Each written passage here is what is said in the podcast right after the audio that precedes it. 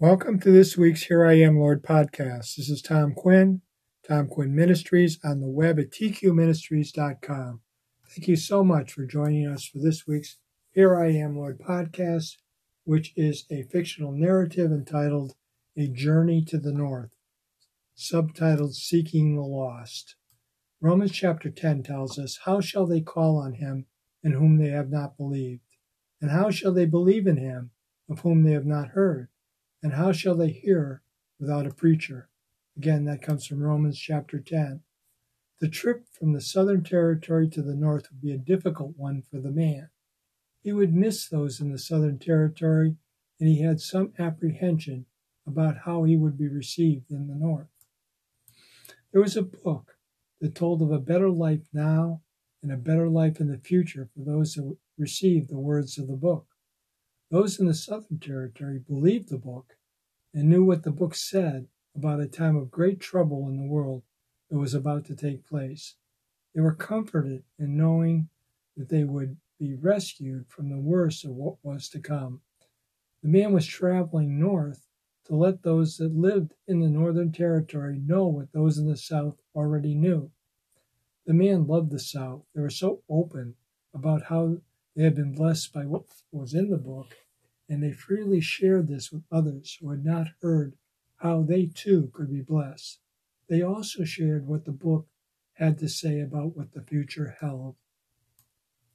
His journey was, was a difficult one because he carried with him the burden of letting all those in the north know that there were terrible times ahead.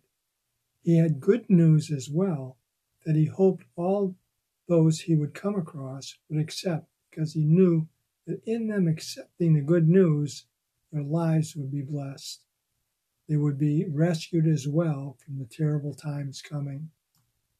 Matthew 24 tells us, For then shall be great tribulation, such as was not since the beginning of the world to this time, no, nor ever shall be. And except those days should be shortened, there should be no flesh saved.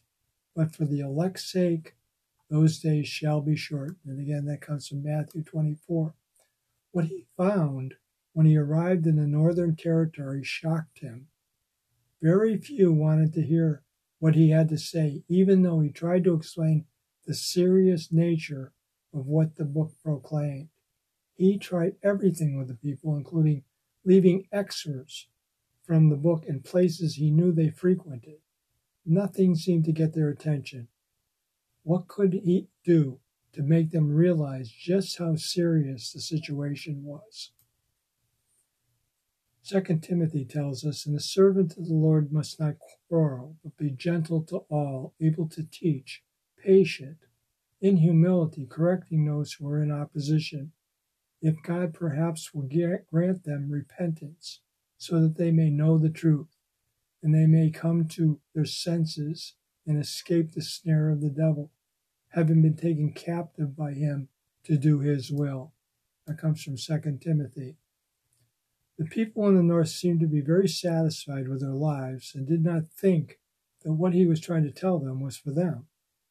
Many had been told other things and saw him as a threat to what they believed. However, most of the people he spoke to were polite but some saw him as a fanatic or felt he was making too much of things.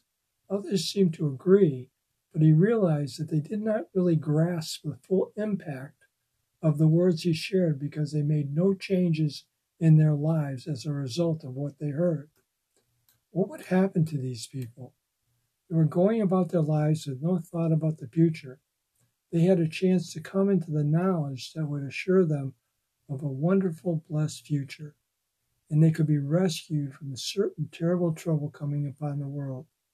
The man loved the people of the Northern Territory and continued to share from the book. It was all he could do. Zechariah chapter 4 tells us, Not by might nor by power, but by my spirit, says the Lord Almighty.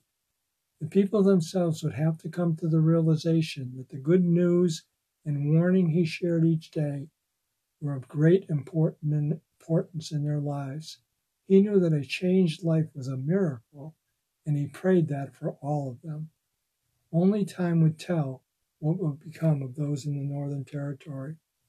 The book was very clear on what they needed to do to change their lives for the better now and be rescued from all that was coming.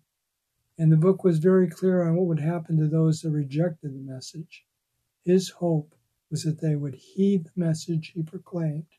He knew that if they did, their lives would be changed for the better and they would be safe and secure against what the book warned would be a time of great tribulation on the earth. Hebrews chapter 3 tells us, Therefore, just as the Holy Spirit says, Today, if you hear his voice, do not harden your hearts. So, what does the book of our story have to say? Well, it's the Bible, and it says the following We are to admit we are sinners, unable to save ourselves. Romans chapter 3 tells us all have sinned and come short of the glory of God, and there is none righteous, no, not one. We are to acknowledge that Jesus paid the price for our sins on the cross. Isaiah chapter 53 tells us he was wounded for our transgressions, he was bruised for our iniquities. The chastisement of our peace was upon him, and with his stripes we are healed.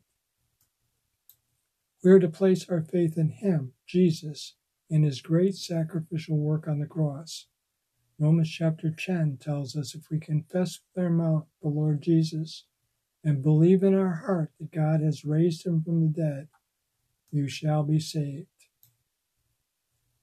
Today is the day of salvation. We are not promised tomorrow. He has given us His word that we might know the way, the way of the cross. Today, we pray in the name of Jesus that all those that are lost in this world will sense the Holy Spirit drawing them to the one that loves them and gave his life as a sacrifice for their sins that they might have newness of life in him and be rescued from a wrath to come. Amen. Always remember, God loves you. Thank you so much for joining me for this week's Here I Am, Lord podcast. This is Tom Quinn, Tom Quinn Ministries. Just a reminder that my website at tqministries.com has many articles on prophecy, salvation, the baptism of the Holy Spirit, our daily walk with the Lord. There are also pages containing the ABCs of salvation, the sinner's prayer, the sin nature and how it's addressed, and victorious Christian living. Again, all this information will be accessed at tqministries.com. Hoping to see you next time for our podcast. May the Lord richly bless you.